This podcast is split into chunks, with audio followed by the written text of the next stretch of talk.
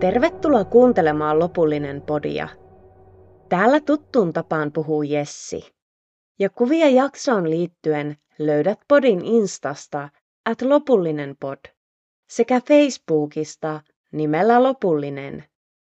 Ja kuten olen jo aiemmin sanonut, koska podissa käsitellään vanhoja tapauksia, niin tarina on saattanut muuttua hieman vuosien mittaan.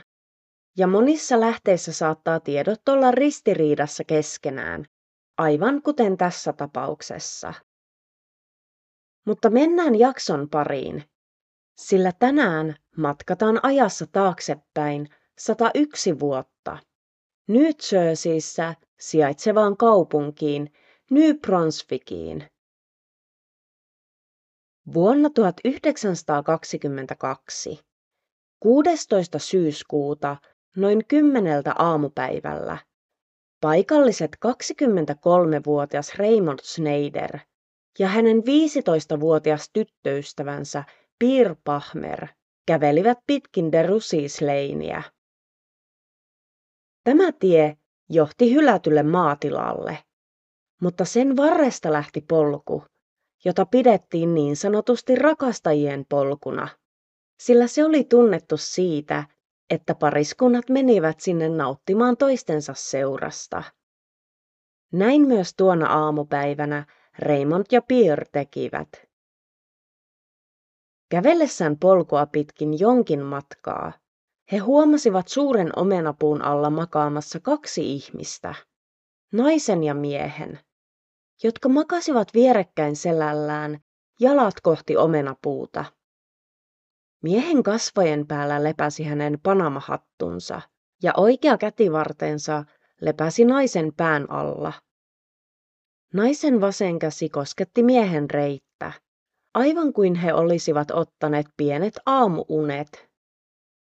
Raymond ja Pearl tajusivat, että molemmat maassa makavat henkilöt olivat kuolleita, sillä maassa parin ympärillä oli verta. Kauhistuneet Raymond ja Pearl juoksivat soittamaan poliisille lähimmästä puhelimesta. Virkavalta saapuikin muutamassa minuutissa paikalle. Miehen jalkojen vierestä löytyi käyntikortti, joka kuului pastori Edward Hallille. Läheltä ruumiita löydettiin myös lompakko, joka sisälsi pastorin ajokortin. Nainen tunnistettiin Eleanor Millsiksi. Kerron ensin, keitä nämä Edward ja Eleanor oikein olivat, ja palataan sen jälkeen takaisin tutkimuksiin.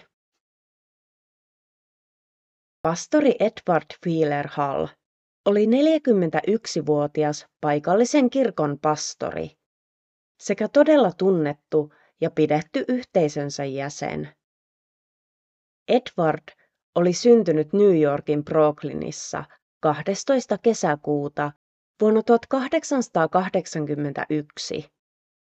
Hän opiskeli Manhattanilla teologian tutkintonsa, jonka jälkeen muutti New Brunswickiin ja ryhtyi episkopaalipapiksi.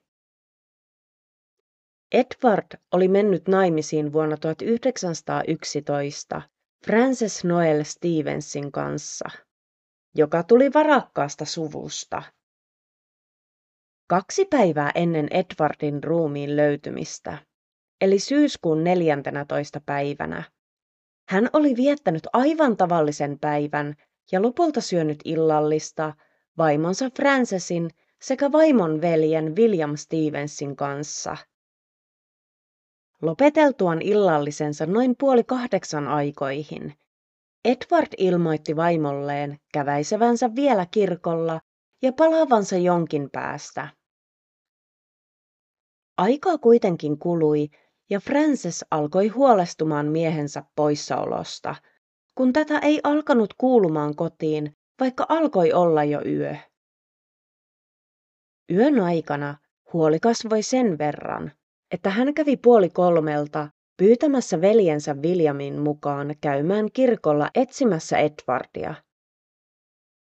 Parivalikon saapuessa kirkolle he huomasivat pettymyksekseen, että yksikään valo ei palanut kirkon sisällä.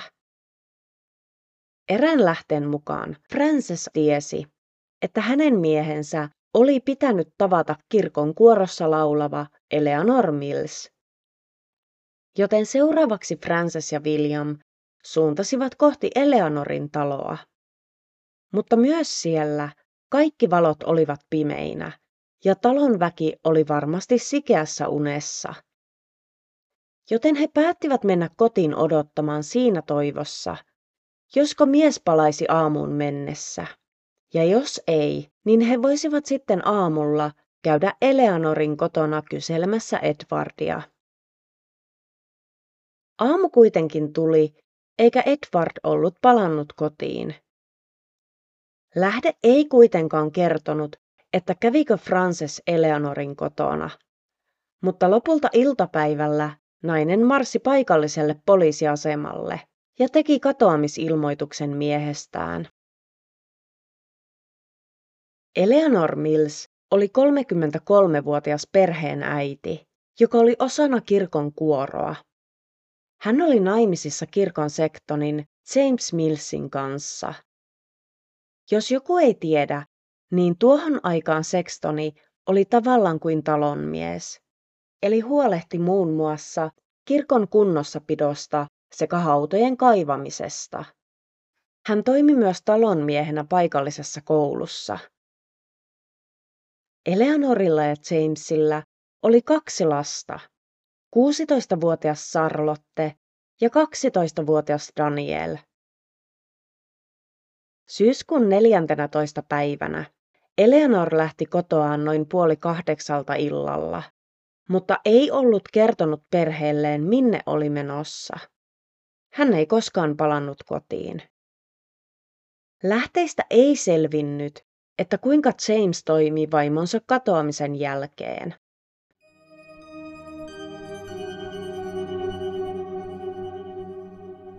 Poliisien alkaessa tutkimaan rikospaikkaa oli selvää, että Edward ja Eleanor olivat jo hetken olleet kuolleina.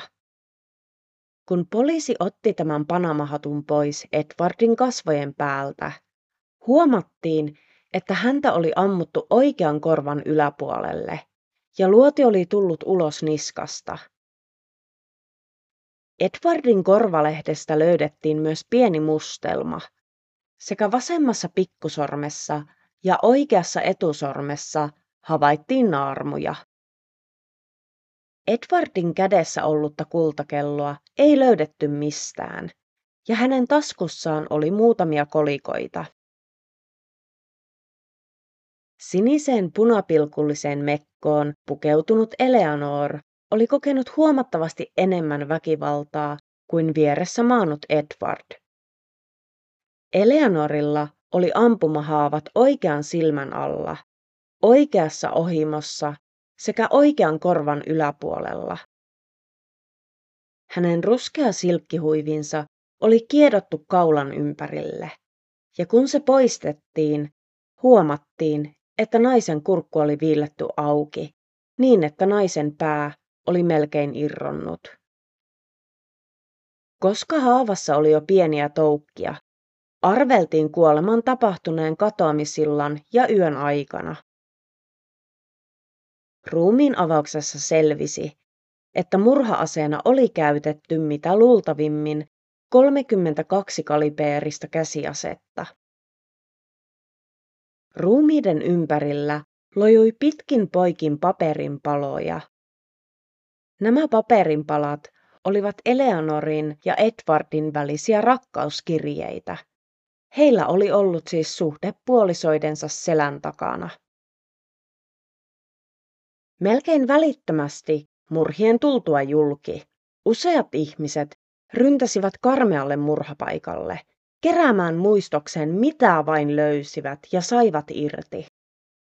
Lopulta jopa se puu, jonka alla Edwardin ja Eleanorin ruumiit olivat maanneet, oli hakattu nurin ja sen paikalla oli enää vain kanto.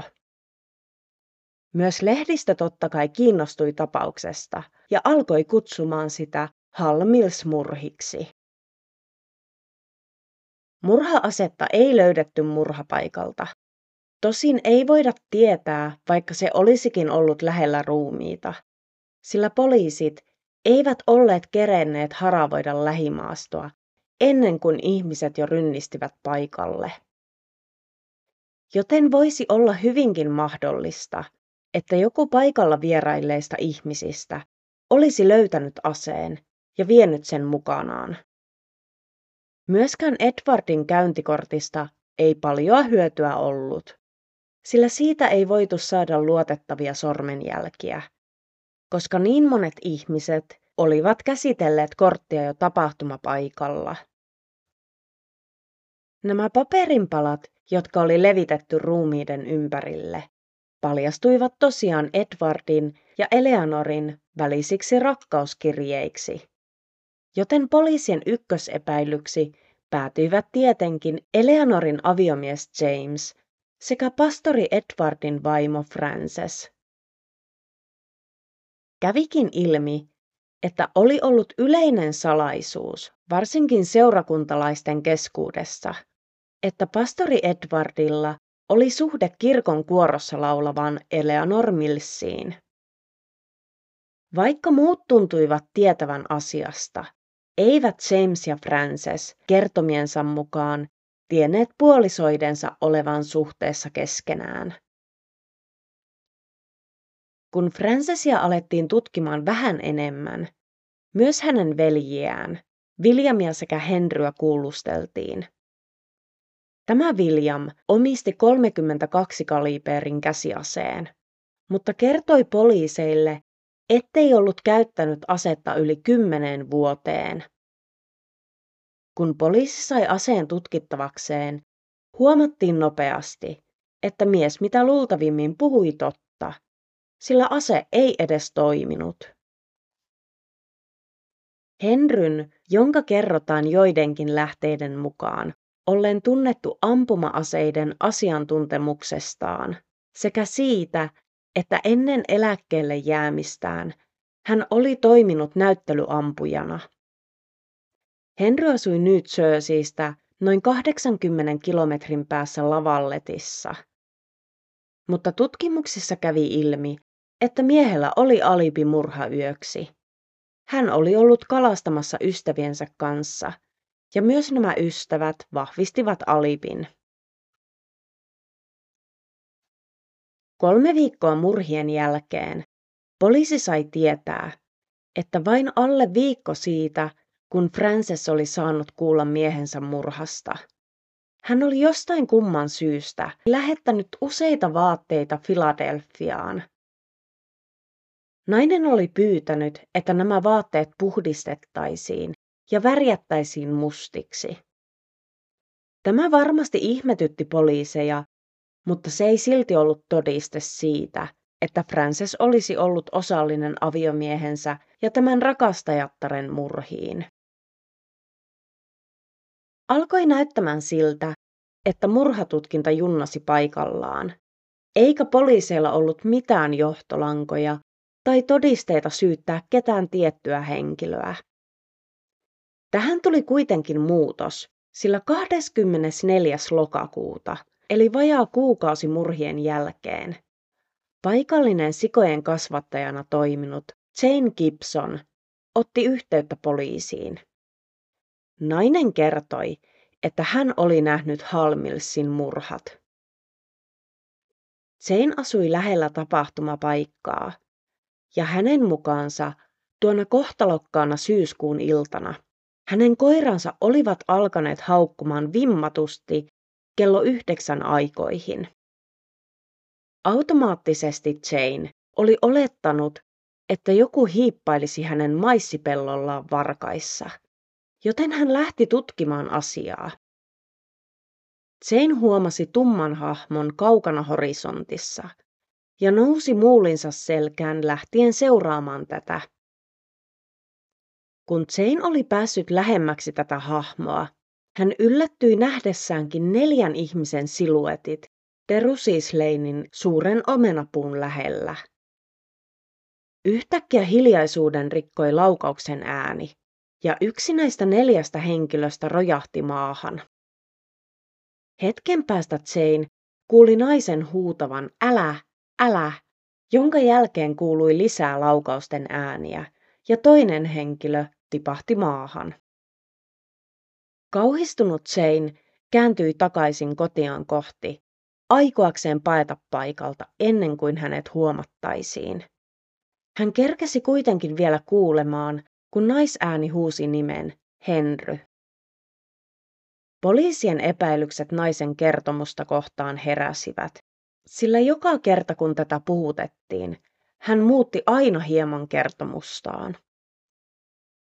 Esimerkiksi, kun aluksi Jane oli kertonut, että oli nähnyt pimeässä neljän ihmisen siluetit puun luona, mutta seuraavalla puhuttelukerralla hän muistikin, että olikin nähnyt myös pysäköidyn auton tapahtumapaikalla. Ja kun lähistöllä oli ajanut toinen auto, tämän auton ajovalot olivat valaisseet sen verran, että Jane oli onnistunut näkemään paremmin nämä aiemmin vain siluettina olleet henkilöt. Puun luona oli seissyt kaksi miestä ja kaksi naista. Toisella naisista oli ollut päällään pitkä takki, ja toisella miehistä oli ollut tuuheat hiukset sekä viikset. Jane oli muistanut myös, että oli kuullut joukkion välisen sanaharkan jostain muistiinpanoista, ja tämän väittelyn aikana toinen naisista oli yrittänyt poistua juosten paikalta, mutta hänet oli raahattu takaisin puun luokse ja ammuttu. Kolmannessa puhuttelussa Janeillä oli taas uutta kerrottavaa yön tapahtumista, sillä tällä kertaa hän kertoi, että olikin itse asiassa palannut tapahtumapaikalle yöllä yhden aikoihin, hakemaan jotain, mitä oli pudottanut paettuaan kuultuaan laukaukset. Silloin hän näki omenapuun alla naisen, joka istui polvillaan pääpainuksissa itkemässä miesuhrin vieressä. Ja tämän naisen Jane oli tunnistanut. Se oli ollut Frances Hall, pastori Edward Hallin vaimo. Poliisi ei varmasti oikein tiennyt, mitä uskoisi, sillä Janella tuntui aina olevan jotain uutta kerrottavaa tapahtuneesta, niin poliiseille kuin lehdistöllekin. Sillä vaikka lehdistö oli aiemmin kirjoitellut jutusta paljon, niin nyt kirjoittelu oli oikein villiintynyt naisen kertomuksista. Kun poliisit olivat puhuttaneet aivan murhapaikan lähistöllä asuvaa rouva Freelitä, ei tämä ollut kuullut murhayönä mitään ammuskelun ääniä, eikä hänen asunnossaan ollut vuokralainenkaan ollut kuullut mitään. Ja itse asiassa tämän rouvan talon yläkerran ikkunasta näki suoraan murhapaikalle. Hän kertoi poliiseille, että oli murhaa seuranneena aamuna tavannut Jane Gibsonin ja jutellut tämän kanssa. Mutta tuolloin tämä ei ollut maininnut sanallakaan, että olisi nähnyt omenapuun alla tapahtuneen ampumisen. Rouvan mukaan Jane oli normaalisti hyvinkin puheliasta sekä juoruilevaa sorttia, joten ei ollut todellakaan tämän tapaista jättää jotain näin mehevää tarinaa kertomatta. Alkuperäisen lausuntonsa sekä Frances Hallin tunnistamisen jälkeen Jane oli kertonut myös tunnistaneensa toisen miespuolisen henkilön. Hänen mukaansa tämä oli Henry Sarbender, Francesin serkku. Tässä tapauksessa on siis kaksi Henry-nimistä. Mutta puhun Francesin veljestä Henrystä vain Henrynä ja serkusta Henry Sarbenderina.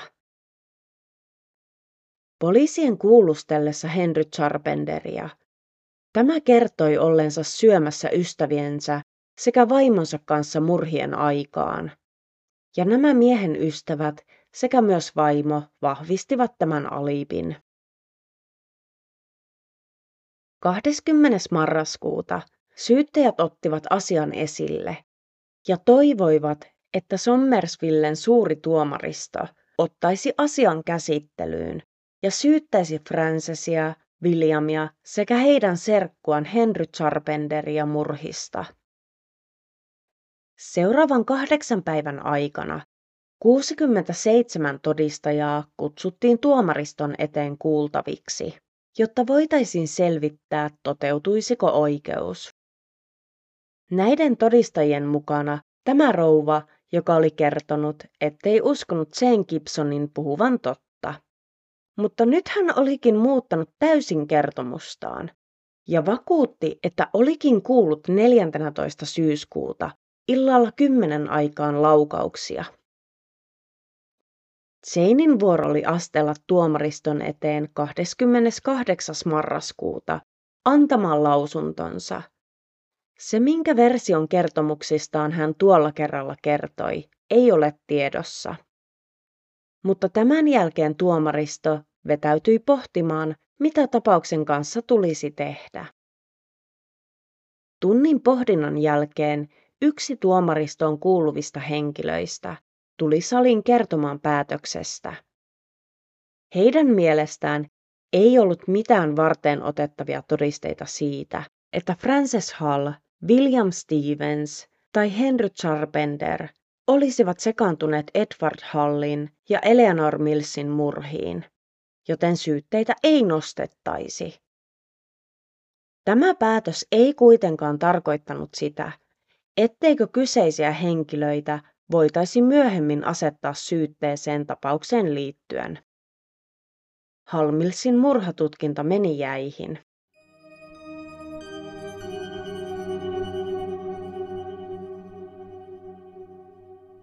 Edwardin ja Eleanorin murhat alkoivat painumaan unholaan, ja ihmiset jatkoivat elämiään, kunnes neljä vuotta murhien jälkeen, kolmas heinäkuuta tuhatyhdeksänsataakaksikymmentäkuusi, tapaus nousi jälleen esille. Tuolloin pianonvirittäjä Arthur Reel jätti avioerohakemuksen vaimostaan Louisista vain kymmenen kuukautta heidän häidensä jälkeen. Tässä avioerohakemuksessa oli järisyttäviä väitteitä hänen vaimostaan. Arthurin mukaan Louis oli ottanut työnantajaltaan vastaan viisituhatta dollaria avusta ja vaitiolosta Edward Hallin ja Eleanor Millsin murhien osalta. Tämän työnantajan nimi oli ollut Frances Hall.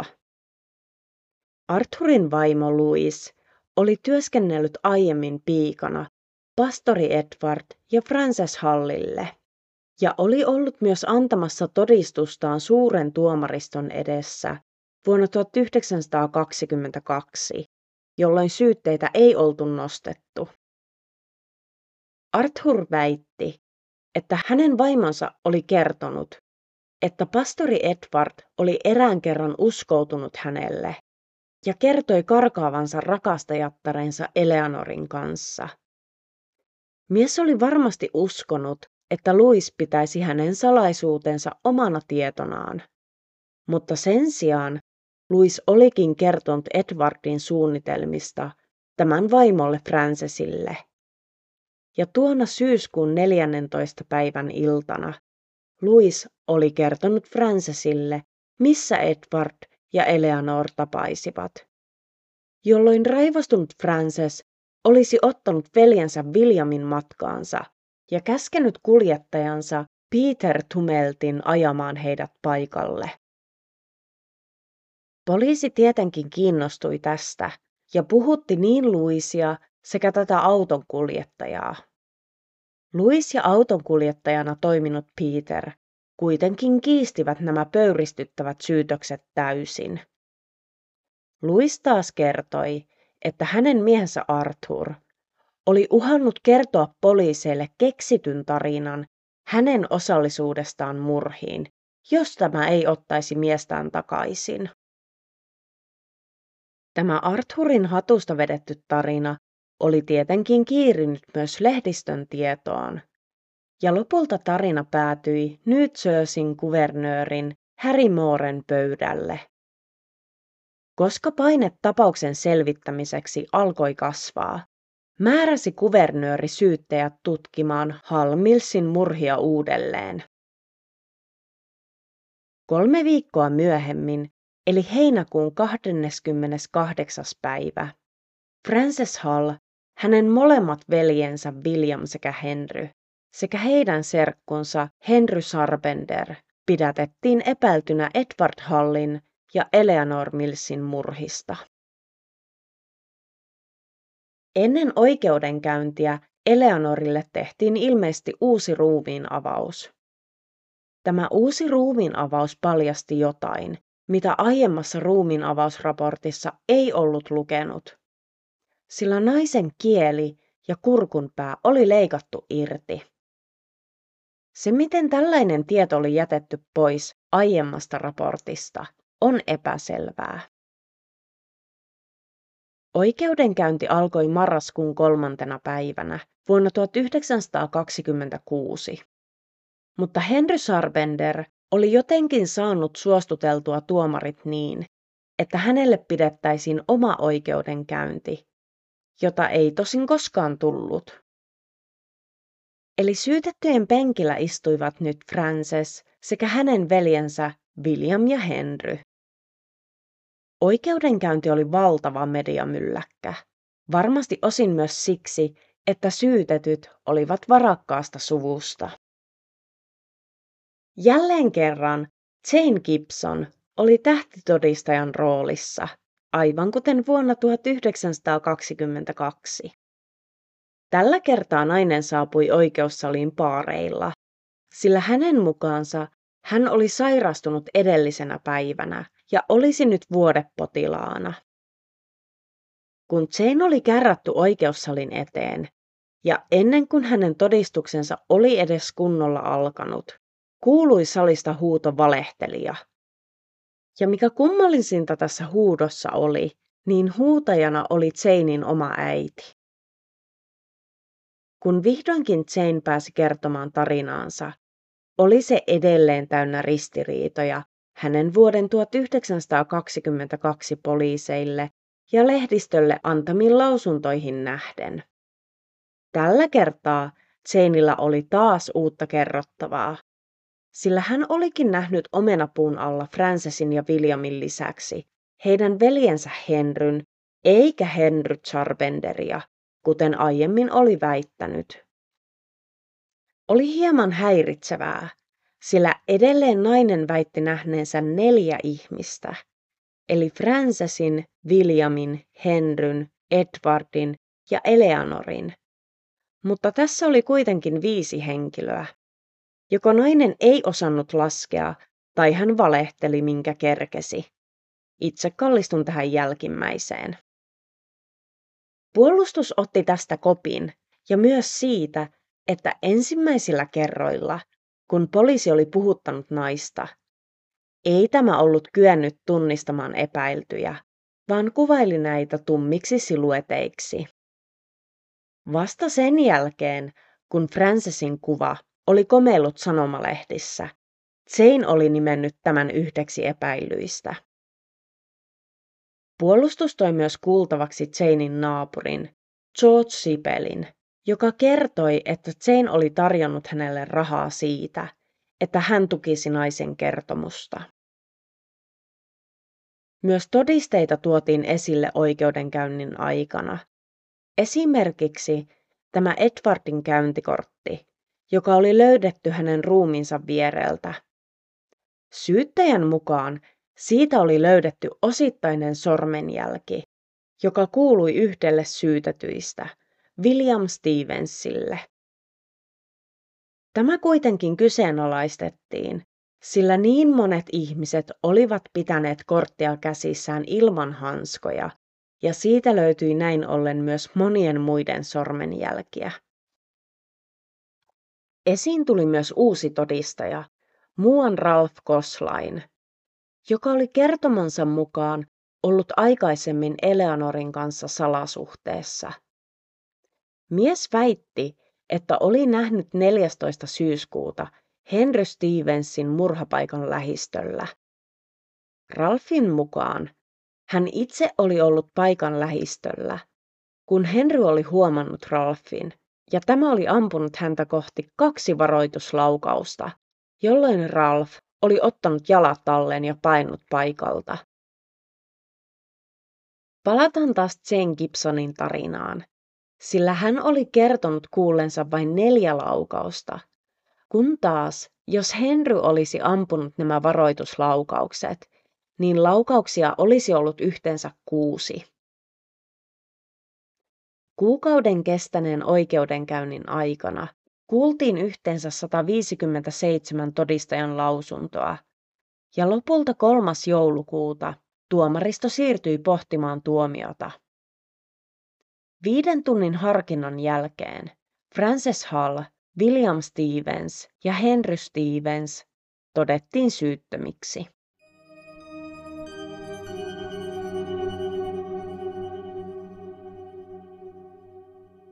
Myöhempinä vuosina useat henkilöt ovat tunnustaneet olevansa Hall-Mills-murhien tekijä, mutta tutkimusten jälkeen on kuitenkin saatu selville, että nämä tunnustukset ovat olleet valheellisia.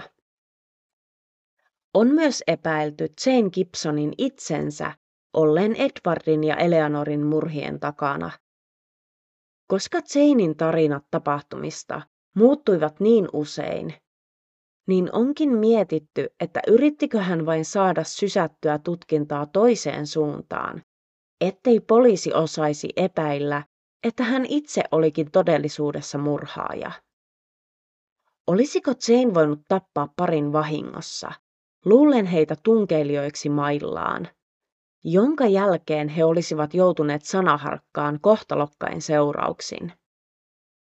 Tämä on aika epätodennäköistä, kun otetaan esiin se tosiseikka, että Eleanorin kurkku oli viilletty auki, sekä kieli ja kurkunpää oli leikattu irti, mikä viittaa siihen, että murhassa oli henkilökohtainen motiivi.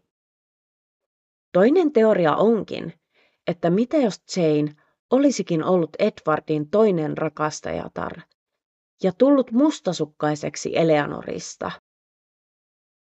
On tietenkin epäilty myös sitä, että joku toinen Edwardin rakastajatar olisi murhien takana, siis joku toinen kuin Jane, sillä mikään ei ole viitannut siihen, että heidän välillään olisi koskaan ollut suhdetta.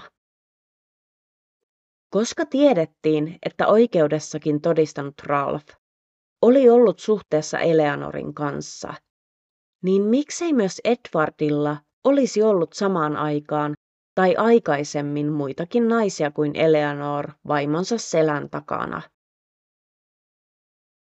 Entinen asianajaja sekä kirjailija William Kunstler kirjoitti kirjan murhista. Tässä kirjassaan hän kertoi oman teoriansa. Kirjailija nimittäin uskoi, että Edward ja Eleanor saattoivat olla Ku Klux Klanin uhreja. Klaani vastusti tuolloin voimakkaasti avioliiton ulkopuolisia suhteita. Ku Klux Klan kyllä tunnettiin väkivaltaisesta käytöksestään, mutta mistään ei ollut tullut tietoa siitä, että se olisi murhannut ketään New Jerseyn alueella. Ja myös kirjailija myönsi nopeasti tämän olleen vain spekulatiivinen teoria. Tietenkin on mahdollista, että myös Eleanorin aviomies James olisi voinut olla murhien takana. Ja tätä varmasti tutkittiinkin tarkkaan, mutta ilmeisesti Francesin saaman huomion jälkeen mies jäi aika lailla taka-alalle. Ja mistä sitä tietää, vaikka Frances oikeasti olisikin tappanut miehensä ja tämän rakastajattaren kostaakseen miehelleen? Tämä oli taas ratkaisematon tapaus, ja tiedän, että jotkut eivät tällaisista pidä. Mutta tapaus oli sen verran mielenkiintoinen, että oli pakko tehdä jakso tästä. Ja olen huomannut, että on todella monia vuosikausia vanhoja tapauksia, joita ei ole saatu ratkaistua. Juurikin varmaan siksi, ettei tutkintamenetelmät ole olleet yhtä kehittyneitä kuin nyt kaksituhattakaksikymmentäluvulla. mutta tämä jakso alkaisi olemaan nyt purkissa. Palautetta ja jaksotoiveita voit lähettää joko somen kautta tai sähköpostilla lopullinen podcast at gmail piste com. Kiitoksia, että kuuntelit, ja palataan taas kahden viikon päästä jonkun uuden vanhan tapauksen parissa.